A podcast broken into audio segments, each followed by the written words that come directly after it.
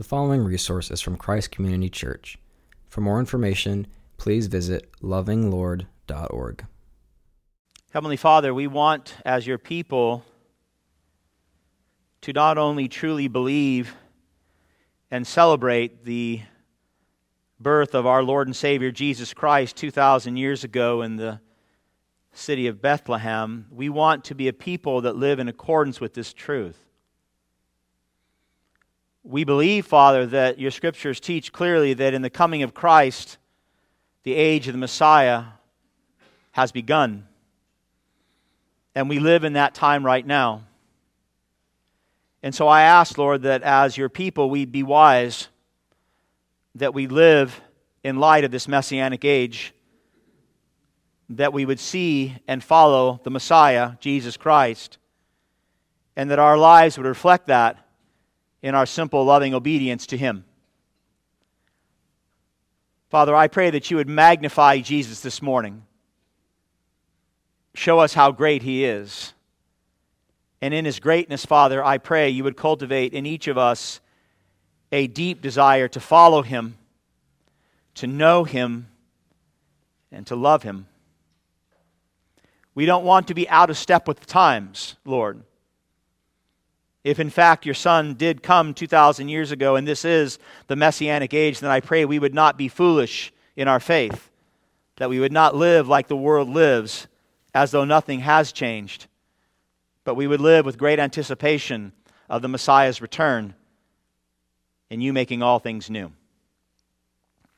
Father, bless us right now with this understanding, I pray, and change our hearts accordingly we ask these things in Christ's name. Amen.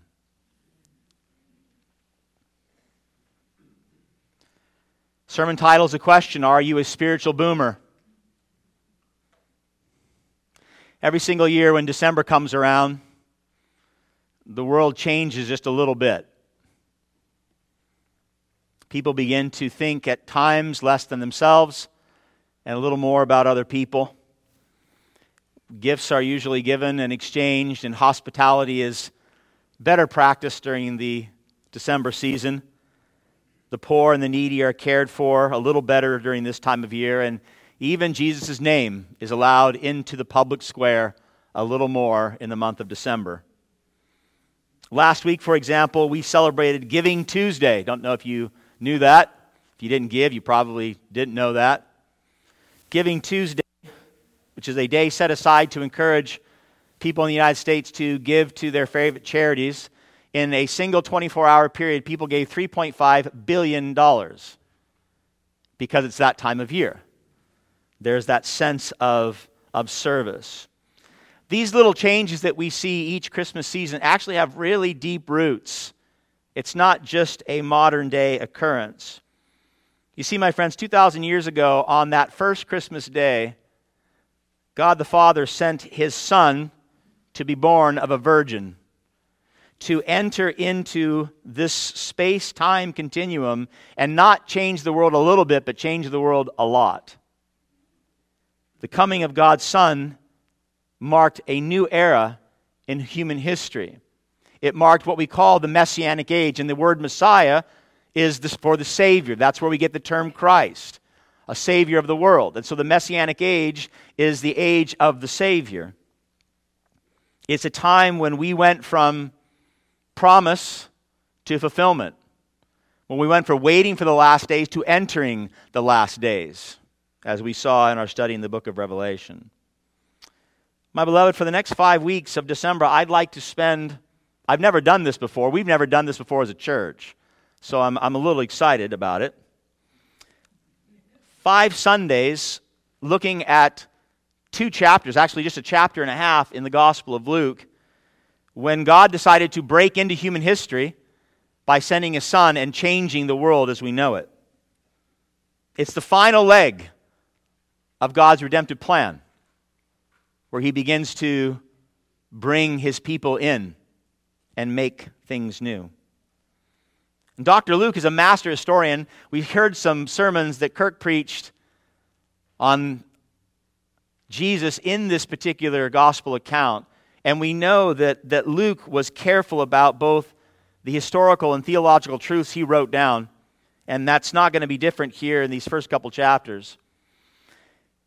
The recipient, the excellent Theophilus, and of course, eventually the Christian church, he wanted them to make sure, he wanted Theophilus and he wanted the church to make sure that we had an orderly account of the life, death, and resurrection of this Messiah, of Jesus Christ.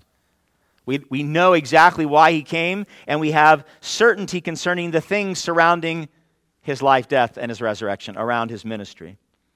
So, as we focus on the birth of Christ over the next five Sundays, and it may go a little bit longer, I don't know yet. Spirit will determine that. Um, I don't want you to live like a boomer. And some of you saying, I don't, I don't even know what that means. That, that term, you know, a boomer is actually used in terms of um, generations, but it's used today by many younger people. Some of you are smiling because you know it. For those of us who are a little bit older, even those of us who are not technically boomers, but acting like boomers. My youngest son loves to at times chide me and says, Dad, you're being such a boomer right now. And I said, Are you saying that in love? He says, Of course. And then I hand him my iPhone so he can fix something that I cannot figure out. It's usually something to do with technology or something antiquated. It's living as though you're out of step with the times. Over the next five weeks, I want you to realize that the messianic age is here, and I want you to live in step with the times. I don't want us to be a church of spiritual boomers where we're missing the fact that Christ has come and the kingdom has begun. This morning, we're going to turn our eyes to the angel Gabriel making two visitations one to Zechariah, the father of John the Baptist, and two to Mary, whom you know to be the mother of Christ. And in these two encounters, I want our faith to grow in three very simple ways. I want our faith to grow by us knowing for certain the Messianic age has come. I want us to see clearly the greatness of the Messiah in this age. And I want us, each of us, to live a life of faith and obedience to this Messiah. Three simple things from this passage, which is amazingly deep in both theology, prophecy, and history. We're not going to be able to cover it in detail like I'd like because of our time constraints. But I'd like you to see three things. One, the age of the Messiah, I want you to know it. The greatness of the Messiah, I want you to see it. And our faith and belief in the Messiah, I want you to live it. Clear? Here's your theme God sent Gabriel to announce the coming messianic age so that we can live in obedience to its king. God sent Gabriel to announce the coming of the messianic age so that we, God's people, can live in obedience to its king, the messianic king, Jesus Christ. Point number one the age of the Messiah. Look at verse 5 in Luke chapter 1. If you're not there, please go with me. I'm going to go back and forth in the text, and I want your eyes to go down on the page. Or that was a boomer statement, right? Maybe your iPhone or your tablet. Verse 5 in the days of Herod, king of Judah, king of Judea, there was a priest named Zechariah of the division of Abijah. And he had a wife from the daughters of Aaron, and her name was Elizabeth. And they were both righteous before God, walking blamelessly in all the commandments and statutes of the Lord. But they had no child because Elizabeth was barren, and both were advanced in years. So Luke begins with the testimony of Jesus Christ, not starting with Jesus Christ, he starts with John the Baptist. And he tells us about John the Baptist's parents, Zechariah and Elizabeth. They're both descendants of Aaron, they're both part of the priestly family line. And that's going to become important because Zechariah gets his vision inside the temple, only the place where priests could go. We also hear early on that Zechariah and Elizabeth are God fearing Jews. In other words, they were living in accordance with the statutes and teachings of the Old Covenant. They were the remnant that God had talked about. And even though they had been faithful to the Lord, she never gave birth. Her womb was barren. Now, one of the most important blessings that a Jewish couple could receive was children. And not just children in general, but a male child who could carry on the line of the father. And even though they were, they were faithful to God, they were not blessed in this way. Look at verse 8. Now, while he, speaking of Zechariah, was serving as priest before God, when his division, that's the division of Abijah, there were 24 of them, while his division was on duty, according to the custom of the priesthood, he was chosen by Lot to enter the temple of the Lord and burn incense. Verse 10 And the whole multitude of the people were praying outside at the door of incense, at the hour of incense. So there are thousands of priests in 24 divisions that would take turns one, one week at a time, twice a year, excluding the festivals. And, and in this particular situation, he actually is drawn, he draws a lot. Now, that's, it'd be kind of like us rolling dice or drawing straws. He draws a lot, and he is selected to enter into the temple. Now, this is literally a once in a lifetime opportunity for most of the priests because there were so many, they didn't get to go in. So, this was a big deal. Now, we know it wasn't by chance because we know that God wants Zechariah in the temple because he's going to send Gabriel to give him a special message from heaven, a particular word from God. Look at verse 11. And there appeared to him, speaking of Zechariah, an angel of the Lord, whom we know to be Gabriel, standing at the right side of the altar of incense. And Zechariah was troubled when he saw him, and fear fell upon him. That's, that's a nice, long way of saying he was scared to death terrified. Verse 13. But the angel said to him, Do not be afraid, Zechariah, for your prayer has been heard, and your wife Elizabeth will bear you a son, and you shall call his name John.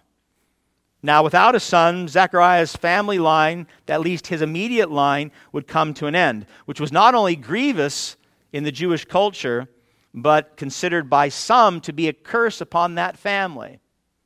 But here, Zechariah is told that the angel Gabriel is going to bless him and bless his wife Elizabeth, even though they're what? They're beyond childbearing years. They're too old to get pregnant.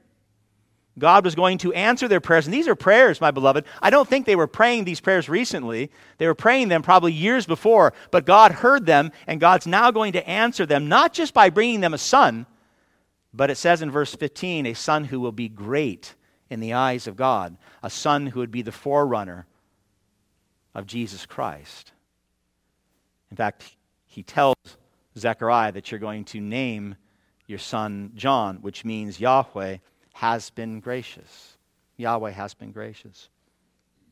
Six months after Elizabeth becomes pregnant with John, Gabriel is sent again by God to visit Elizabeth's cousin, whom we know to be Mary, to announce another supernatural birth. Drop your eyes down to verse 26 with me. In the sixth month, the angel Gabriel was sent from God to a city of Galilee named Nazareth. That's important because that's where Jesus is going to be raised. Verse 27 to a virgin betrothed to a man, that's a fancy way of saying engagement, but it's a legal engagement. Betrothed to a man whose name was Joseph of the house of David, and the virgin's name was Mary.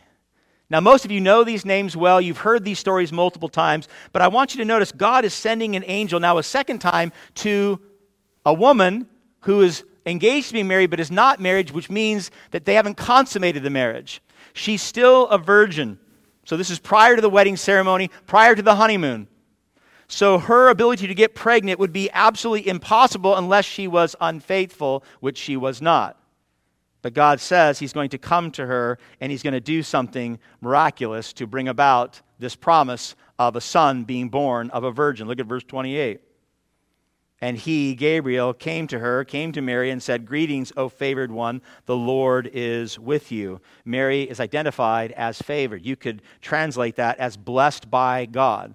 Now, I know that our Catholic friends like to take this and other passages in Luke and they elevate Mary to a status they ought not. Uh, we do the exact opposite. We are so repelled by Mariology that we press Mary down to a place she, that we, we don't want her to be. She's favored by God. She's blessed by God, not because of her personal piety, but because God has chosen her to carry his own son. That's a big deal, I think. Verse 29. She was greatly troubled at the saying and tried to discern what sort of greetings this might be. Otherwise, she was scared to death as well. That was a common response, by the way, when angels showed up. The angel said to her, Do not be afraid, Mary, for you have found favor with God. So, like Zechariah in the temple, Mary is filled with fear, but Gabriel calms her fears and explains why he's there. Verse 31 he says, Behold, you will conceive in your womb and bear a son, and you shall call his name Jesus.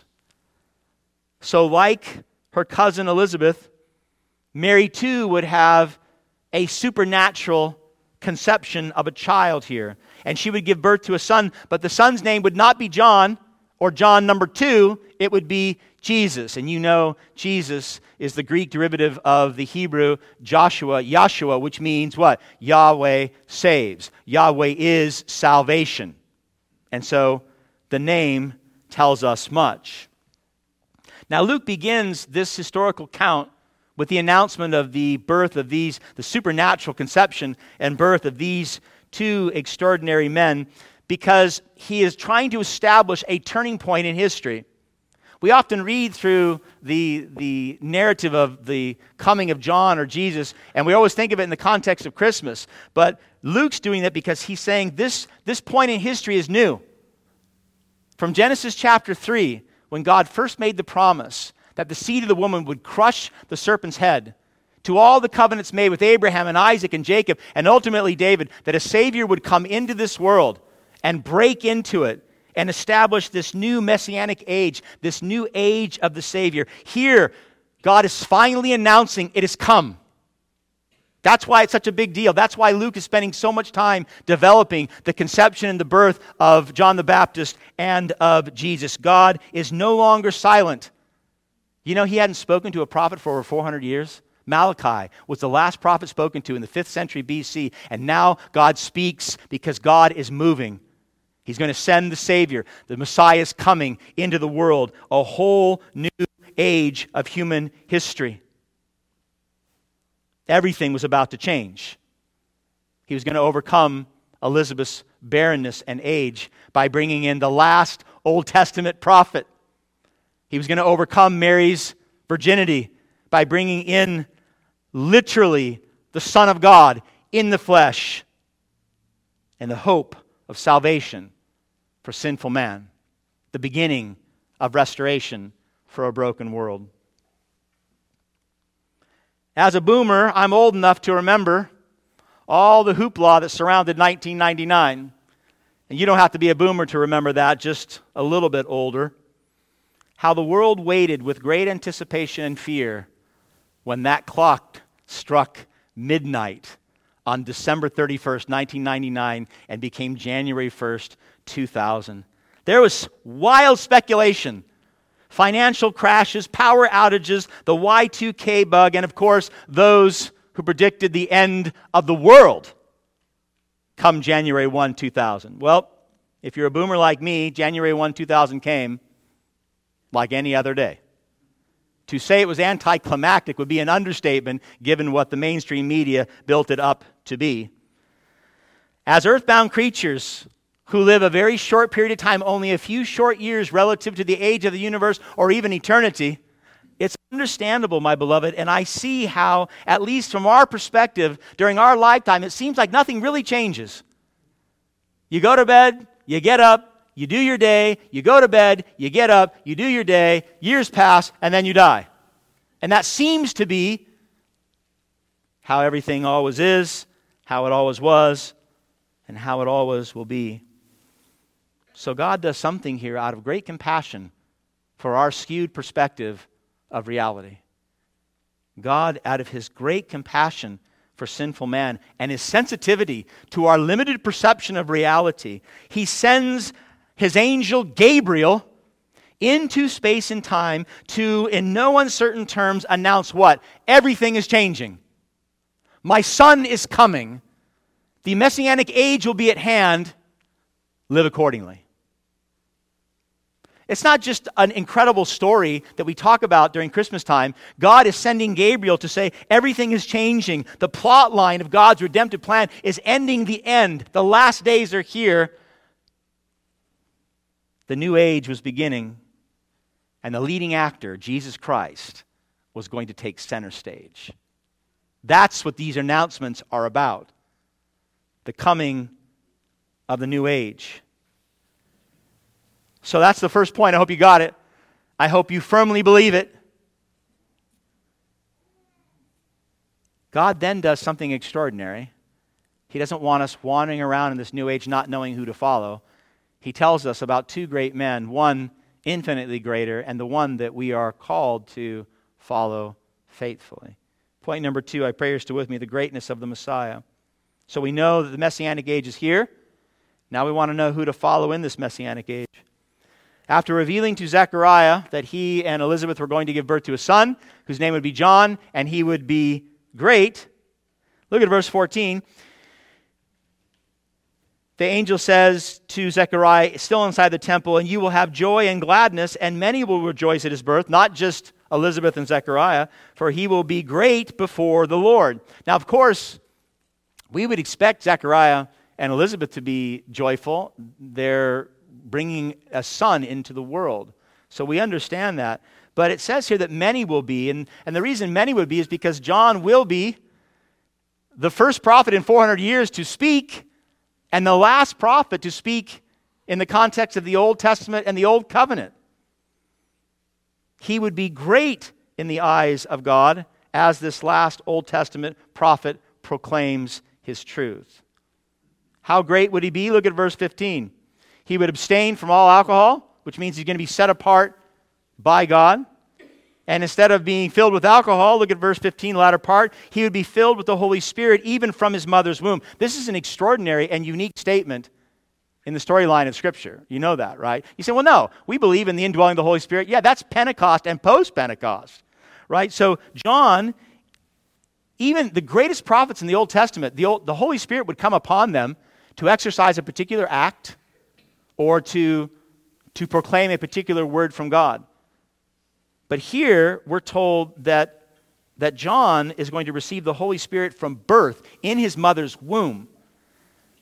Not only equipping him to, to live in the spirit and power of Elijah. Elijah, as you know, is one of the greatest Old Testament prophets doing lots of amazing things. So he would have the Holy Spirit to live in the spirit and power of Elijah, but also revealing, my beloved, the role the Holy Spirit would play in this new age, in the Messianic age. That the Holy Spirit in filling John, John would be that precursor to the Holy Spirit filling all those who are what? Who are born again. Filling every single true believer in the church. John, being filled with the Holy Spirit from birth, reveals and points to the day of Pentecost, when all those who come to a saving grace are filled with that same what? Supernatural power to live supernatural lives in the Messianic age. It would be by the power of the Holy Spirit that John would call the people to repentance and faith in God. Look at verse 16. Here's his, here's his commission. He, John, will turn many of the children of Israel to the Lord their God. He would preach harmony in the Jewish homes to turn the hearts of the fathers to the children. And he would call the disobedient to turn from their foolish ways. Latter part of verse 17. And the disobedient to the wisdom of the just. He would do all this for one particular and incredible purpose. Look at the latter part of verse 17 again to make ready for the Lord a people prepared. That was John's commission. That's why God brought him into this world to fulfill what the, uh, the prophet Isaiah had prophesied to centuries before about this forerunner to the Messiah. Isaiah 40, verse 3, Isaiah said he would come to prepare the way of the Lord and make his path straight. You say, well, what does that, what does that even mean? In, in the ancient days, when kings would come to visit a community or a city, they would have a forerunner go out, literally go before them into that town or into that people, and they would prepare the place for the king. They'd make sure that it was safe from enemies. They make sure that it was, it was provided for in terms of it's a king, so there'd be luxury, there'd be food, there'd be provision. And the, the forerunner would go beforehand. So John's commission here is to be the forerunner for Christ, the king of the universe and he's coming to make the world ready, not by providing a, a physical palace, but by calling people to repentance of their sins because the king who is coming is what? He's holy. He's holy. And for us to receive this king, we must repent and trust in him. In the Gospel of Matthew, when speaking of John, Jesus said in Matthew 11 11, Truly I say to you, among those born of women, there has arisen no one greater than John the Baptist. John was greater than all the prophets and all the kings of Israel's past. Not only because he was the final Old Testament prophet, he was the last signpost, taking all the law and all the prophets and pointing to Jesus Christ. He's the last signpost. But he was greater than all the prophets because of his supernatural birth, and he was filled by the Holy Spirit. That he would spend his entire ministry in humility serving God. He was great because he had a great mission, and that was to make ready for the Lord a people prepared. He was greater than Abraham. He was greater than Isaac. He was greater than Moses. He was greater than David and Isaiah, uh, and Elijah. The greatest man born of a woman to date is what Jesus was saying. And yet, as great as a man as John was, John understood that no one compared to the one he was going to proclaim. John was one of the greatest men ever born. And yet it was John who would later say in John chapter 1 verse 27 of Jesus the strap of whose sandals John said, "I am not worthy to untie." That's the greatest man ever born of a woman saying that about Jesus Christ, the greater one. Well, it's this greater one that Gabriel reveals to Mary. Look at verse 32. Drop your eyes down a bit. Gabriel's talking to Mary, and he says in verse 32 He, speaking of Jesus, he will be great and will be called the Son of the Most High. So, John, the last Old Testament prophet, is called what? The prophet of the Most High, the Most High God. And yet, Jesus is identified as the Son of the Most High. Categorical and very important distinction. This Jesus, to be born of the Virgin Mary, is none other than God's eternally begotten Son. You know it God from God, light from light, true God from true God, one in being with the Father. In other words, this son that's going to be born to this virgin is God in the flesh. You say, well, then of course he must be greater than John the Baptist. God in the flesh. How much greater? John came to herald and proclaim. Jesus came to reign. Look at verse 32, the latter part. The Lord God, that's God the Father, will give to him, Jesus Christ, the throne of his father David, and he will reign over the house of Jacob forever, and of his kingdom there will be no end. And so Gabriel makes this announcement of this new messianic age. This child being born of this virgin is, in fact, the Savior. He is the son of David, he is the king that was promised. Going all the way back to Genesis chapter 3 and the covenants made with Abraham and the promise made to David Remember, it was David that God said to David in 2 Samuel 7 When your days are fulfilled and you lie down with your fathers, I will raise up your offspring after you, offspring singular, and I will establish his kingdom. That's Christ. And that's the kingdom of Christ. And then God said, He shall build a house for my name, and I will establish the throne of his kingdom for how long? Forever. I will be to him a father, and he shall be to me a son. This is the promise that the Jews waited for. Genesis chapter 3, the Abraham made with covenant that the son of David would come as a powerful king and overcome the enemies of God's people. He'd be like one of the great judges of old that would come and bring back glory. But not just any kingdom, a kingdom that would have no end. Now, most of you know that in Jesus' day, uh, they were looking for a very different type of Messiah. They were looking for someone to come in and establish the glory of the kingdom of David, the expansion of, the, of Israel proper. And that would have obviously included the overcoming of their Roman oppressor to take out Rome. But what the people of Jesus' day had forgotten, and most people throughout human history have forgotten, is that the greatest enemy of man is not a Roman emperor. It's not a bad politician or a bad political party. The greatest enemy of man has always been Satan, sin, and death.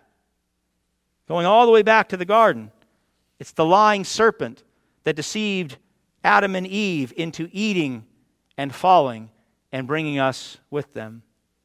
And because the greatest enemy to man is Satan and it is sin and his death, it requires God Himself coming in the flesh to overcome this particular curse so that man is not subject to it all the way into eternity. Now, neither Mary nor the Jews of Jesus' day were ready to receive God in the flesh. I don't know that any generation in human history will be ready to receive God in the flesh. They were looking for a greater Moses and a greater David, but not an infinitely greater Son of God. God in the flesh coming to do a work that only he could do. And yet, this is the exact message that John the Baptist was given to proclaim. And this is the exact thing that Gabriel tells Mary that your son is going to be God in the flesh. Because only God in the flesh, by giving his life on the cross for us, gives us any hope of coming back into a right relationship with God the Father.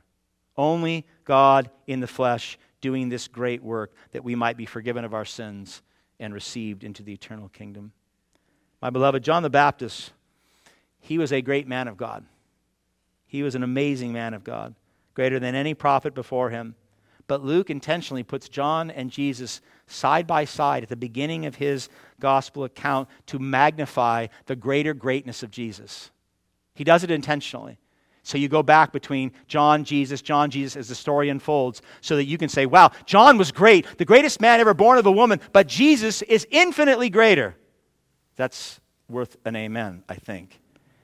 Infinitely greater is this one to be born of the Virgin Mary. God wants us to know who we're supposed to follow in this messianic age. Later in John's ministry, after, after baptizing Jesus in the Jordan, the greatest man on earth, that's John, said this of Jesus He, Jesus, must increase and I must decrease. I, the greatest man ever born of a woman, I must decrease and Christ must increase. He who comes from heaven is what? Above all. Now, I know as Americans, we, we like to think of ourselves as independent thinkers and independent doers, that we blaze our own trails, and that is a total joke. I mean, we are, we are followers. All people are followers. They're following someone. Truth be told, you're following someone. I pray it's Christ. But it may not be. It may be your favorite author. It may be a movie star. It may be an entrepreneur. God forbid, it may be a politician. If you think that we do not as a people follow, then just look at the results on social media. In fact, we use that term what? Who are you following? This was kind of scary, actually, when I did this little search. Selena Gomez is number one in who people follow in social media 499 million followers in the United States. That's 1.5% of the U.S. population, 1.5 times the United States population following one person. Dwayne Johnson's comes in a nice second at 435 million followers. Those who they think are great, those who they think are worthy of being followed. Luke comes and tells us here that the greatest man ever born of a woman said that you shouldn't even follow him. He said you're supposed to follow Jesus. Why? Because Jesus is infinitely greater.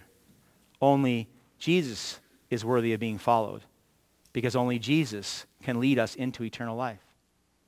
Only Jesus is worthy to be followed because only Jesus can lead us into eternal life. 2,000 years ago, long before social media, God's Son, the Savior of the world, was born of a Virgin Mary so that he could, through the cross, offer us salvation by grace through faith, so that we could have someone to follow into eternal life. This is the great news of the Christmas season, my beloved, that following Jesus leads to, listen, eternal life to all who what? To all who believe. Following Jesus leads to eternal life for all who believe. But you have to believe. If you want to enjoy the blessings of this messianic age and you want to participate in the work of this Messiah, then you have to believe, you have to trust, you have to put your faith in the greatest one. Not Abraham, not Isaac, not Jacob, not David, not John, not Selena Gomez, not Dwayne Johnson, but Jesus Christ. So we've seen one, the age of the Messiah, two, the greatness of the Messiah. The last one, last point here is that our belief in the Messiah is what brings about the promise and its fulfillment. Look at verse 18. our belief in this Messiah, verse 18. Zechariah said to the angel, he's still in the temple. Gabriel's talking to him. Zechariah said to the angel, How shall I know this? How shall I know that I will give birth to a son through my wife Elizabeth? For I am old, and my wife is advanced in years. He's saying, Listen, there's no way we're going to have kids. Gabriel, I, I know you're an angel. You probably don't know about these things, but we're too old to have children. Now, for, we read this, and, and it translates well, I think. It sounds like an honest question. He just wants to know how, how's this going to happen, but it's not. He, he's demanding proof. He's actually ax, asking for a sign. It's very much in line with, if you remember, uh, Abraham's question to God when God said he's going to give him the promised land. God, Genesis 15, 8, Abraham said, How am I to know I shall possess it? In other words, give me a sign. Prove it, God. Prove it. Zechariah and Elizabeth were beyond childbearing years. Therefore, a son by natural means was not possible. Any child by natural means was not possible. That's what Zechariah is saying can't be done. Look at verse 19. The angel Gabriel answered him, I am Gabriel. That's an impressive statement. He's not just talking to some random angelic creature. He says, I am angel, I am Gabriel, I stand in the presence of God. So he's close to the Lord. And I was sent to speak to you and bring you this good news. God sent Gabriel from his presence to Zechariah in the temple to tell him this. The good news that Zechariah's son would serve God by announcing God's son to the world. Zechariah's response was not a good response. Look at verse 20. The angel said, And behold, you will be silent and unable to speak until the day that these things take place, the day that John is born, because you did not believe my works, which will be fulfilled in their time. And the people were waiting for Zechariah, all those, if you remember, who were outside praying, and they were wondering at his delay in the temple. It was taking too long. He was supposed to go in and clean the altar of incense, light the new incense altar, and then leave. And he's still hanging out inside the temple. And when he came out, he was unable to speak to them, and they realized that he had seen a vision in the temple. They knew something supernatural had taken place. Even they had greater faith. And he kept making signs to them and remained mute. He could not speak. Verse 23 And when his time of service was ended at the end of that week, he went to his home, still unable to speak. So here you have Zechariah, this righteous man, called into the temple to serve God at the altar of incense. He's visited by an angel. The angel tells him, You're going to give birth to a son. You're going to call him John. And Zechariah does not believe him. It's a very sad state. He's a righteous man. He's a priest. He's in the temple. He speaks to an angel. And he still doesn't believe God's word. That's compelling for us, my beloved. How easily we can be deceived amidst all the good works and all the righteousness that we think God must be pleased with this, and yet God speaks and we do not believe. We do not listen. We do not live in accordance with his teachings. Zechariah wants a sign, he wants some proof from God. He's testing God. And so God gives him a sign. Not the sign he wants. It's like that child who goes to the parents says, Mom and Dad, I'm bored. And they said, I can fix that. And now the child's off doing a chore saying, I'll never ask that question again. I'll never say that again. Well, Zechariah asked for a sign. He got a sign. He could not speak. In fact, he could not hear. We know that from verse 62. We'll see that next week. He could not speak and he could not hear. He was rendered a deaf mute because of his demand for a sign. You know how difficult that must have been for Zechariah? he comes home after his week, like he was serving the eighth of the 24 divisions of the, of the priesthood, and he comes home and he's like, he can't say anything. He saw Gabriel. Gabriel told him, You're going to have a son. He's going to be a great man. You're going to name him John. He can't say a word to anybody, including Elizabeth. Challenging? Incredible. It's quite possible that Zechariah was the first person in human history to know that the age of the Messiah had come. It's quite possible. He's the first one to know it, and he can't tell anybody. You talk about a secret.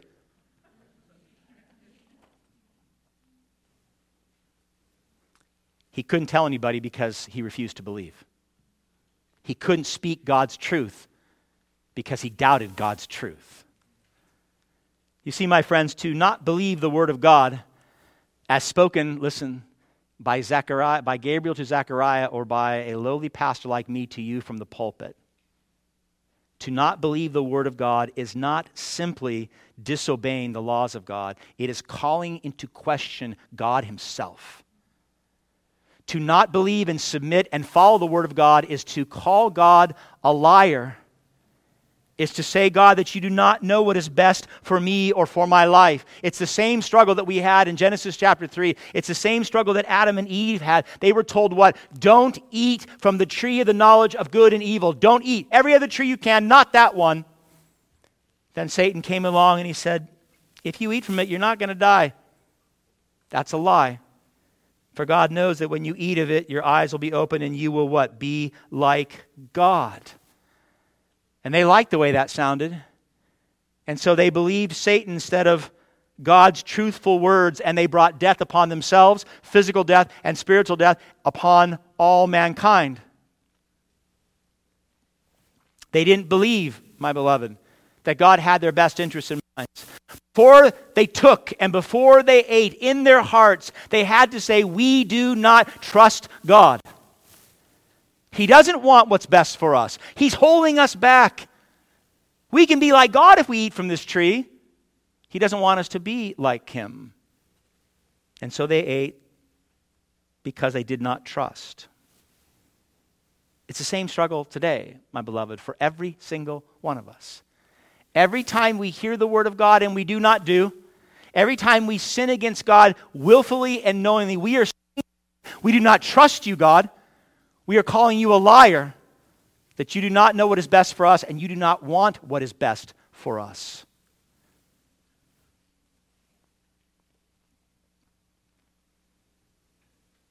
If God has spoken through the law and the prophets, if God has made himself and his plan of salvation known through the supernatural birth of his Son, through his sinless life, his sacrificial death, his resurrection from the dead, if God has made himself known by outpouring, the outpouring of the Holy Spirit and the establishment of the church, if God has made himself known through his word, then when we say to God, we will not obey, we are no different than Zechariah. When we hear, but we do not do, like Zechariah, we're saying, we do not trust you. We do not trust you have our best interests in mind. And deep down, my beloved, when we sin, that's what we're saying, are we not? When we sin against God, when we knowingly sin against God, we're saying that we know better. This is what your law says, Lord, but I'm going to do this because I know better. You don't want what's best for me. I want what's best for me. So we believe our own words because we think that our own words and our own truth will lead to a happier, more successful, life. Deep down, we think we know better every time we do not believe the Word of God and follow it. Over the past 25 years, I've presided over dozens of weddings. And without exception, I meet with the bride and groom to be before the wedding, and we do what's called premarital counseling. I hate that title.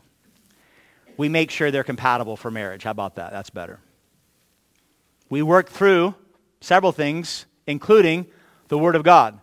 What does it mean to be a godly husband? What does it mean to be a godly wife? What does it mean to become one in flesh in the covenant of marriage?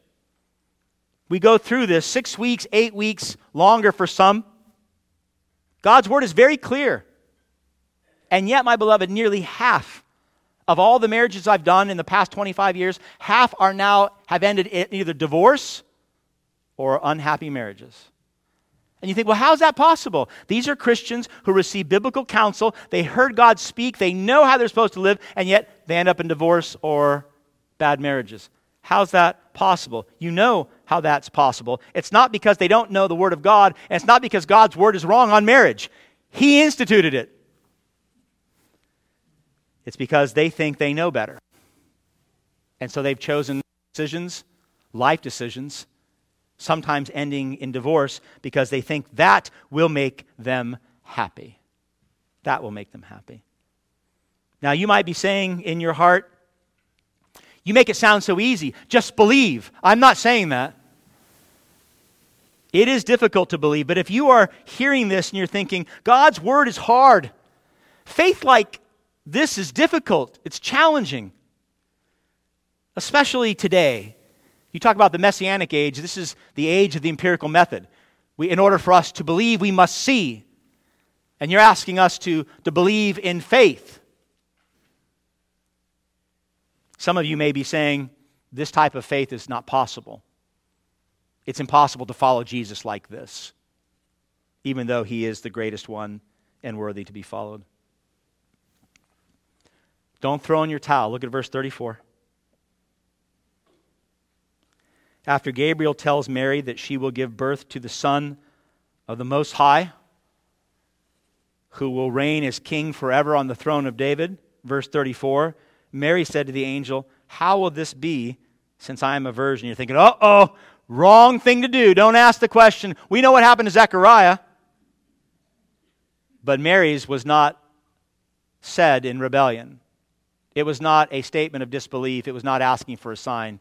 It was a humble inquiry on how God was going to conceive a child in her womb when she was a virgin. She wasn't even married. How was this possible? How could God get her pregnant? Look at verse 35. The angel answered her, The Holy Spirit will come upon you, and the power of the Most High will overshadow you. Therefore, the child to be born will be called holy. That means set apart for God, the Son of God. You want to talk about difficult things to believe in the Bible? My beloved, this is one. You know what Gabriel just said to Mary. The Holy Spirit's going to come into your womb and plant a seed. the eternal Son of God, who has always been, is going to condescend into the womb of, a, of, of here, a, a young Jewish girl, and she's going to become pregnant with God. God Almighty is going to take on flesh and bone in Mary's womb. He will be what? He will be the God man. The God man. Truly God and truly man. You know, it, it took the church 450 years to settle down on this teaching. The, the, the theological teaching is known as the hypostatic union. Jesus Christ, truly God and truly man. 450 years the church wrestled to get to this orthodox view that Jesus Christ is truly God, truly man, possessing, here's the definition, fully both natures, God and man, without confusion, without change, without division, without separation. Truly God, truly man. 450 years, the greatest minds in the church wrestled with this. And yet, Mary, this young Jewish bride to be from Galilee, in her limited understanding, what? She simply believed. She simply believed God's word.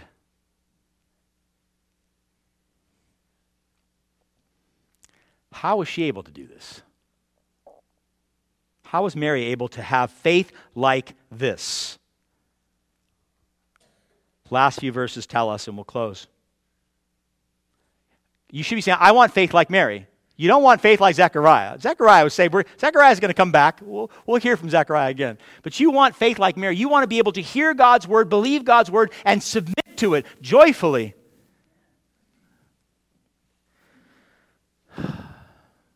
Look at verse 36. Gabriel continued speaking. He said, Behold, your relative Elizabeth is in her old age, has also conceived a son And this is the sixth month with her who was called barren. So miraculous work there. And then verse 37 for nothing will be impossible with God. I mean, bringing, bringing Elizabeth's barren womb to fertility that she might bear John the Baptist, is, is that a big deal for God? He made her. Is it a big deal for God to take a virgin like Mary and through the Holy Spirit bring about the conception of the God man? It's not for God. It's no big deal for God. One of the first things you need to do if you want to have faith like Mary is take your skeptical heart, your skeptical Christian heart, and submit it to the Word of God, not because you say that's the Word of God, but because of who spoke it. We're still so skeptical as Christians. Every time, my beloved, every time you read the Word of God and you do something different, you're, you're being a skeptic. You know that. You're being a skeptic. The one who spoke the Word is what? It's the God Most High. That's, that phrase is used to describe, there's no higher God. That makes sense. God the Most High, there's no God higher than God, therefore, He is the God. He's the ultimate God. We know Him to be all knowing, all powerful, ever present, and actively involved in His creation. Your God. He's the one who spoke. What could be impossible for a God like this? The sending of his son to earth to become a man so he could die for our sins? Impossible? Of course not the receiving of his son's sacrifice on the cross as a payment for our sins impossible? Of course not. God's ability to forgive completely all those who repent and believe and put their faith in the Son impossible? Of course not. You're living testimony to it. God's ability to grant eternal life to all those who believe impossible? Of course not. Is it impossible for God to restore his broken creation?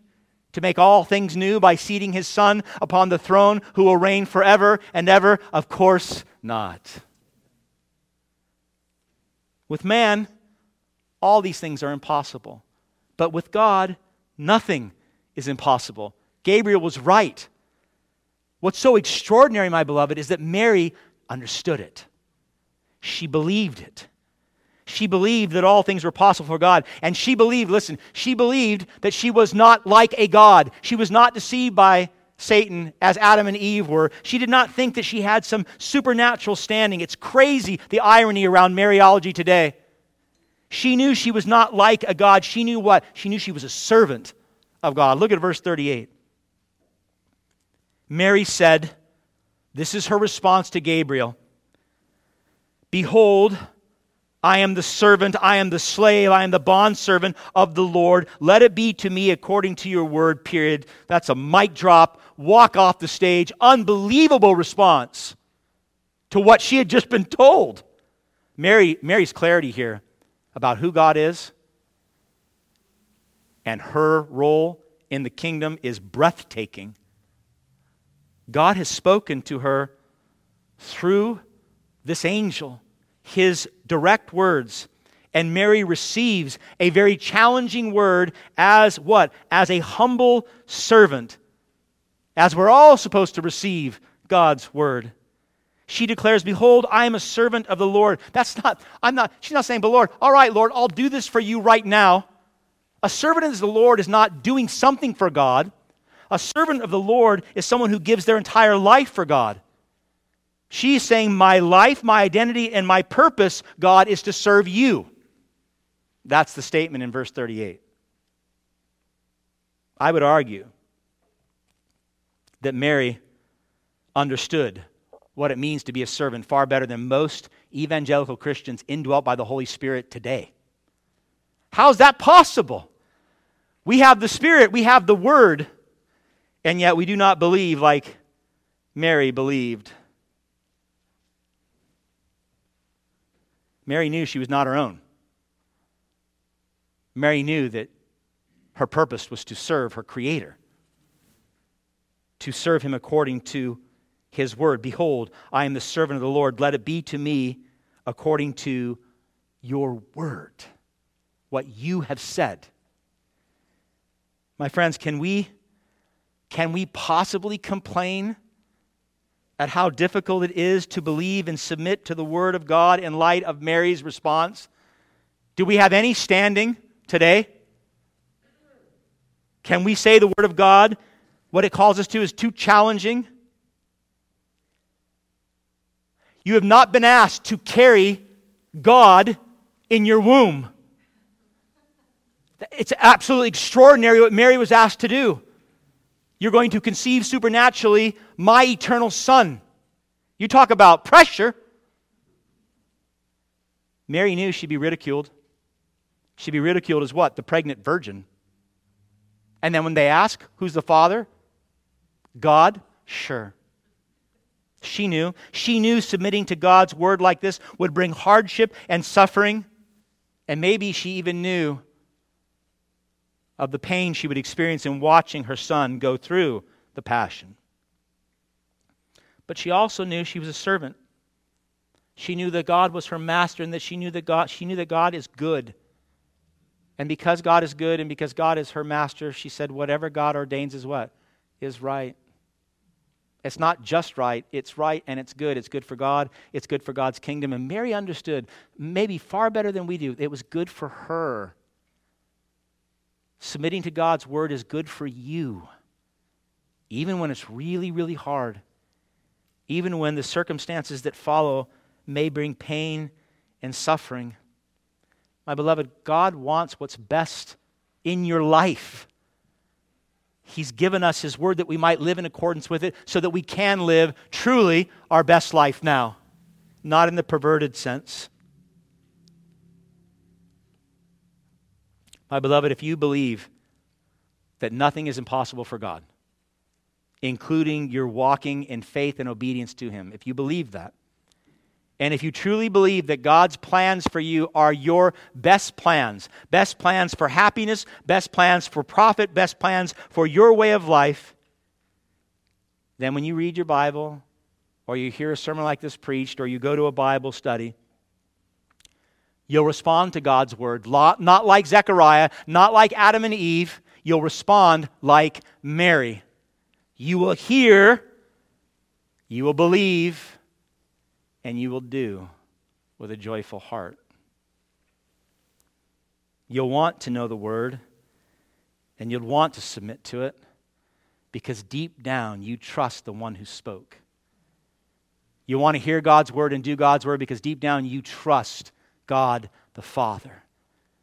You're not calling him a liar. You're not calling his character into question. You're saying, Father, I know you. I know your son. I know you're good. Therefore, what? Thy will be done in my life, in your life, as it is in heaven.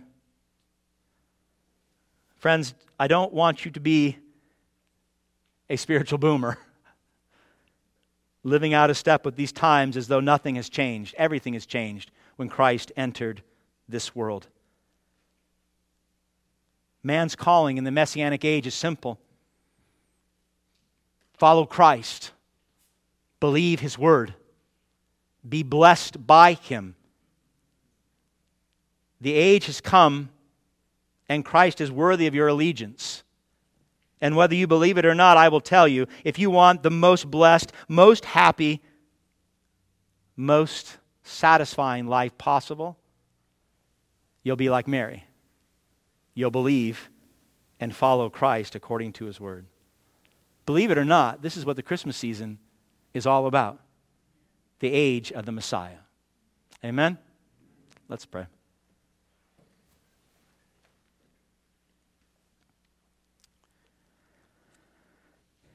Heavenly Father, we hear these extraordinary truths about you breaking into human history 2,000 years ago through the supernatural conception of John the Baptist and then your son, Jesus Christ. And I know most of us believe these narratives to be true but I think many of us do not live in accordance with them.